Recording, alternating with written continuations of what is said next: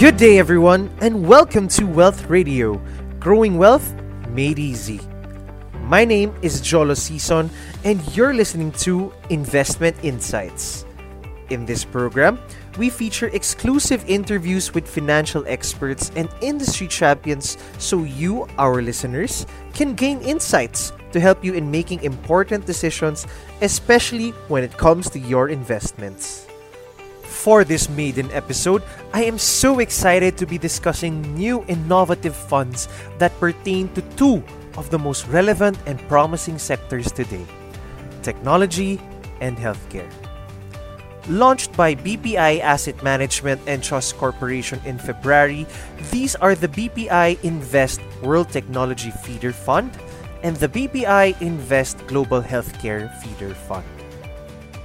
For those who are not familiar with what a feeder fund is, let me try to explain it to you in simple terms. A feeder fund is a type of unit investment trust fund or UITF that invests in a single fund also called a target fund, instead of investing in various direct securities. The target fund of BPI Invest World Technology Feeder Fund is the BlackRock World Technology Fund, which aims to achieve long term capital growth by investing in stocks with predominant activity in the technology sector. For BPI Invest Global Healthcare Feeder Fund, which is also a global equity UITF, its target fund is the Wellington Global Healthcare Equity Fund, which aims to achieve long term capital growth by investing in stocks in the healthcare sector. These two new funds are for aggressive investors with a minimum subscription amount of just 1000 US dollars. During our launch held via a webinar, we were privileged to be joined not just by one but two industry experts who gave us a very informative walkthrough about these new funds. And today, we are going to hear highlights from that webinar. So stay tuned as we present to you our esteemed speakers, Mr. Ben Bay, BlackRock's Global Emerging Markets Equity Director and Product Strategist, and Mr. Sashi Nambiar, Managing Director and Head of Global Wealth Management, Asia of Wellington Management Singapore.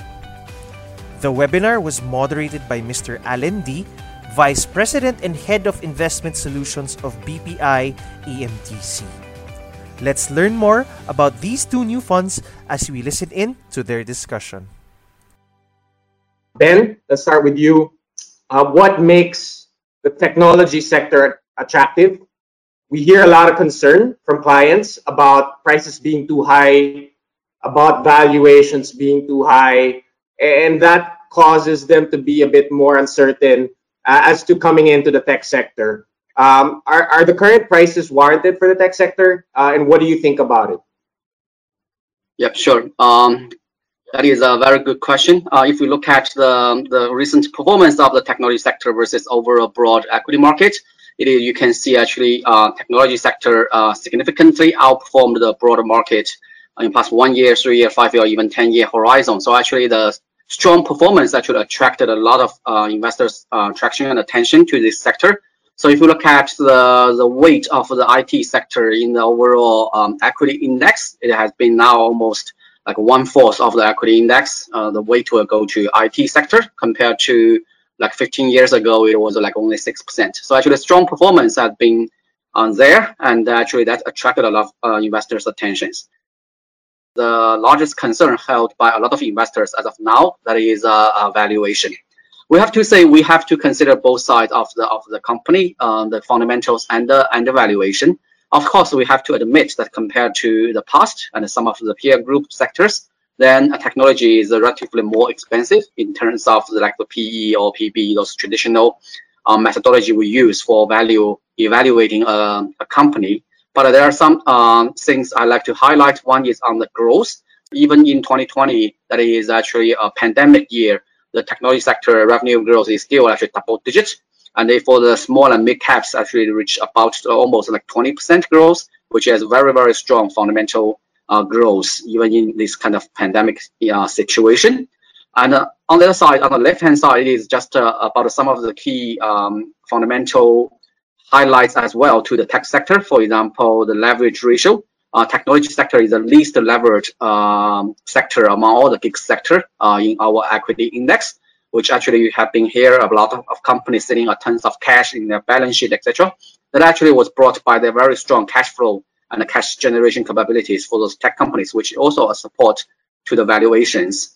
And uh, the other thing is, as I have just mentioned, the model of the technology companies have been changed. Uh, 10, 20 years ago, they were actually regarded as a cyclical company um, because actually, uh, for example, a company selling like uh, laptops, then uh, computers, then actually they sell a batch of computers and that will be with their customers for a couple of years and they'll be wait for another cycles for replacement or upgrade of that batch of computers. But that is very cyclical. Uh, but as of now, we, we can say that uh, more and more we can see the staple nature of the technology in our daily life. So imagine that as an individual, how much time we spend on the screen time. It is actually the use of our smartphone or other devices, but also a lot of apps and the internet companies will be involved.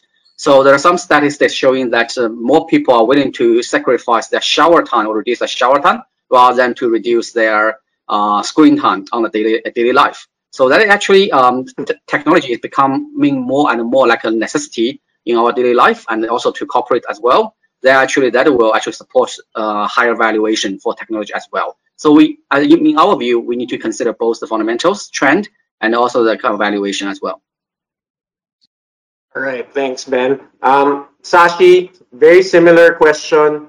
Um, you know, healthcare stocks have done very well recently, um, especially since that since we came, we are in a health pandemic, making the sector more in the spotlight, so to speak.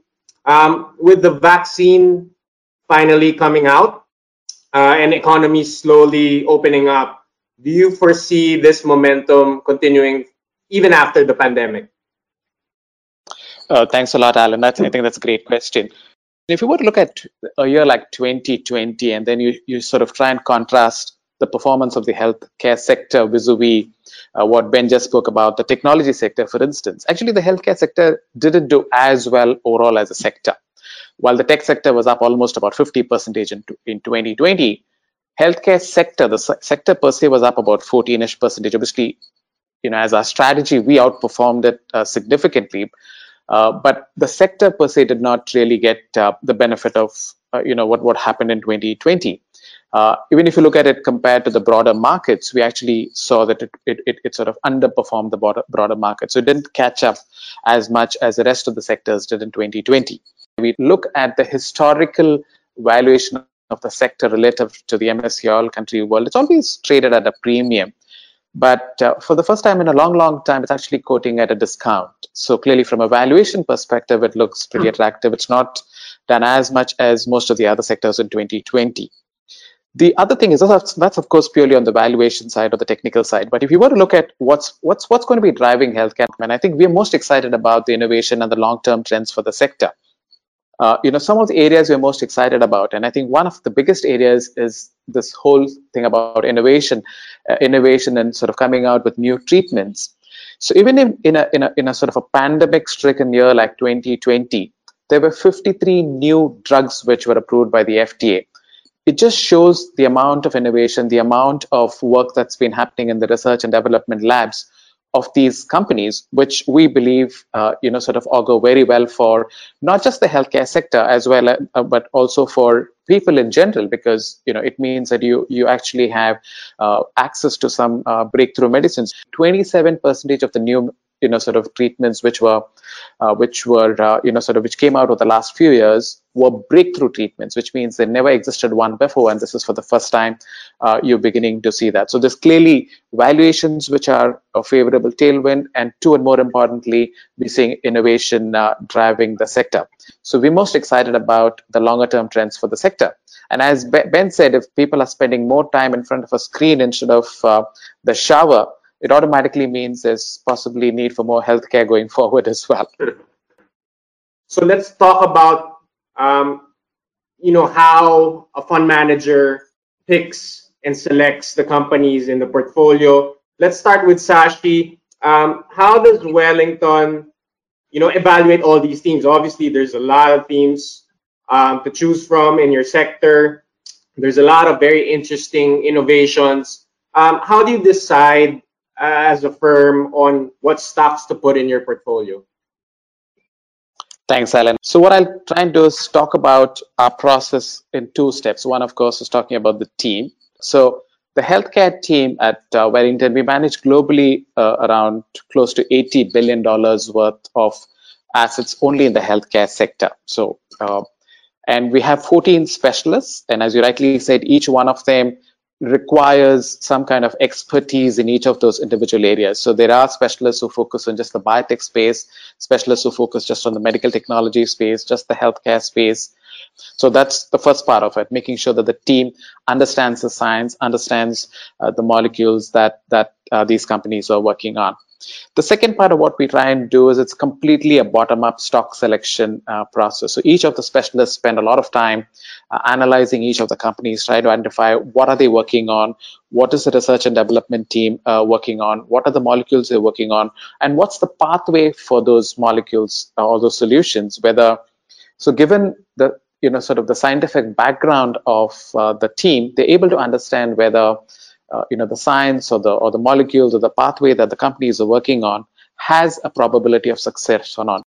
The team spends a lot of time analyzing what the company is focusing on, other than just looking at the financials, where you tend to be more uh, you know sort of myopic in your approach, where you look at quarter on quarter. What the team spends a lot more time on is trying to look at what are the longer term plans as well as uh, research and development spend and areas of focus. Uh, the team also spends a lot of time away from uh, you know sort of analyst meetings. They actually spend time at uh, you know medical uh, seminars or medical meetings because there you get to understand what's the latest which is happening in the medical field because that then gives you a, a cue. So we start tracking companies very early in the cycle be it uh, you know even even if they are private we just start tracking them because we know that some point of time these companies could actually be uh, go, go, could go public. And then of course what we then do is also look at the macro factors. To give you an example some of the healthcare com- services companies uh, last year looked very attractive. But then we also realized there's going to be headwinds for the sector because purely people would just postpone the need to go to a hospital because of the COVID situation. So we realized that there's going to be headwinds for the sector. So we we sort of scaled down uh, on some of our allocations there. So just making sort of being aware of you know macro headwinds or tailwinds uh, is, is, is important. And then the last part is making sure that we get the position and sizing right. So if it's a new company it's at the early stages we start off with smaller positions because you know we just want to make sure that at, at each milestone that we get as we get comfortable we sort of try and uh, build out. Uh, so what we try and do in building out the portfolio is make sure that we're not benchmark hugging. So we we're just not looking at the benchmark and then saying, okay, what companies do we overweight underweight? We either like a company or we don't like a company. If we don't like a company, even if it's in the benchmark, we would not own it. And if we like a company, even if it's not in the benchmark, we would continue to own it. So the focus is on active fund management, trying to make sure we pick up the winners and avoid uh, the losers across all of the subsectors that we spoke about, be it healthcare services, biopharma, or medical technology?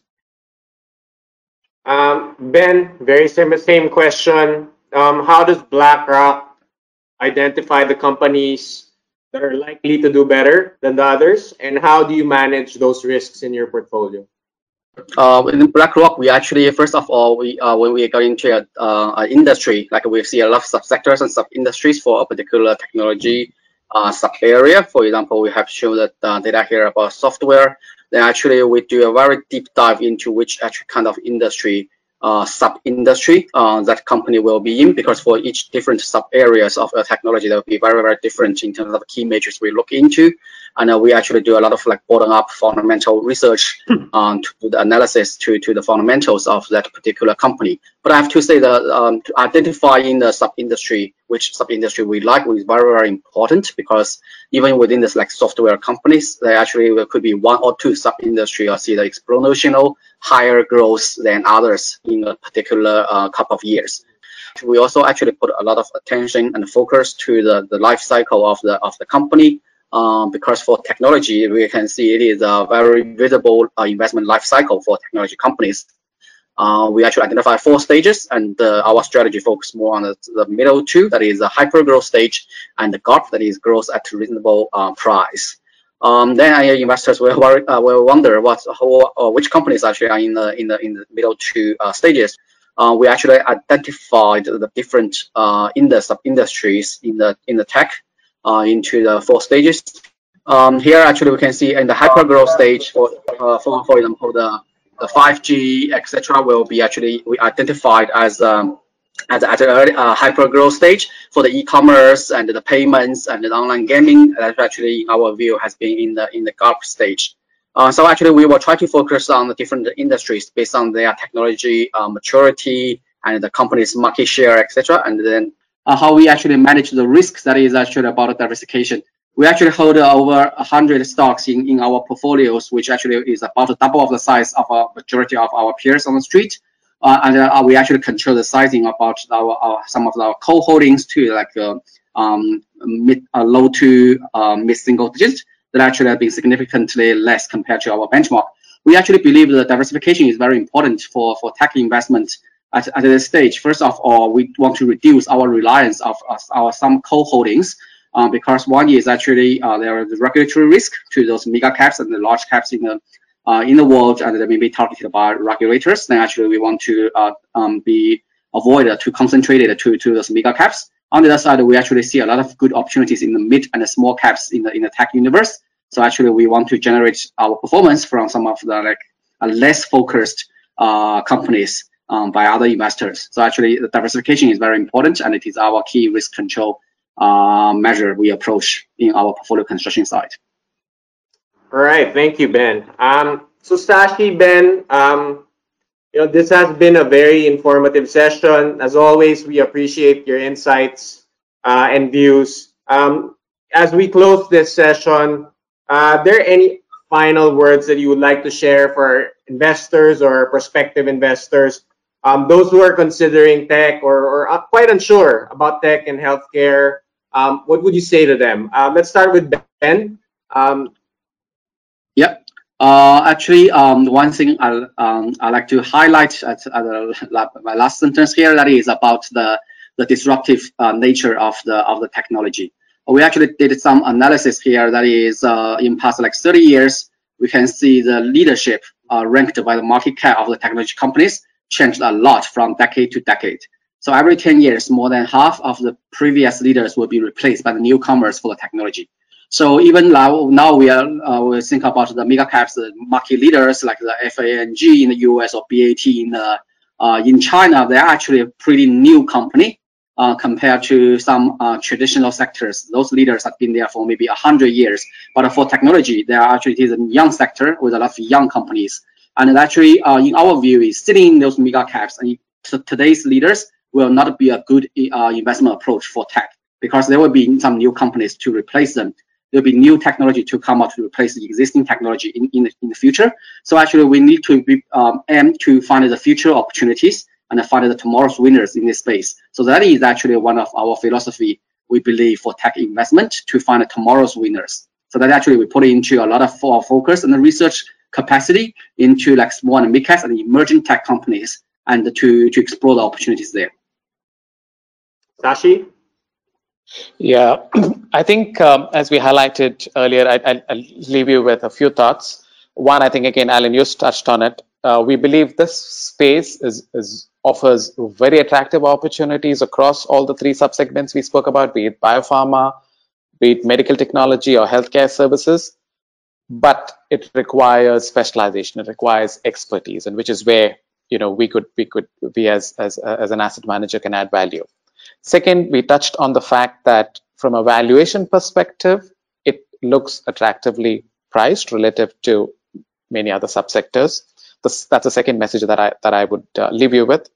The third is the fact that uh, you know this is a sector you always want to have some allocation to because if irrespective of what happens to the world, if there's a global recession or otherwise, healthcare is something which each one of us at some point of our time in our lives would always need. And as the world's population sort of ages, the healthcare costs keep going up. So automatically, uh, more access to uh, to healthcare. And again, uh, you know, Ben touched on it a little earlier. Our lifestyle has changed. Uh, you know, with COVID, you're spending more time uh, sitting at your desk, uh, and as, as, as Ben highlighted, you're spending more time looking at a screen and more lesser time in a in a in a shower. Both of which are not good for your overall health. So again, there's going to be a lot more demand for uh, healthcare service, uh, uh, you know, sort of healthcare related, uh, uh, uh, you know, sort of services going forward as well. So we we still believe the sector has very good long-term uh, prospects with all the innovation that's going on. All right, and there you have it, ladies and gentlemen.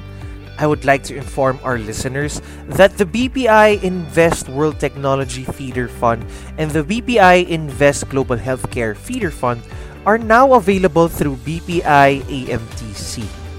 You may book directly at our head office in BPI Buendia Center or inquire about the funds by calling us at 8580 2682 or even by sending us an email at bpi underscore asset underscore management at bpi.com.ph. You may also visit our website at bpiassetmanagement.com. Again, my name is Jolo Season and please watch out for the next episode of Investment Insights. Thanks for listening to Wealth Radio, growing wealth made easy. BPI Asset Management and Trust Corporation is regulated by the Bangko Sentral ng Pilipinas.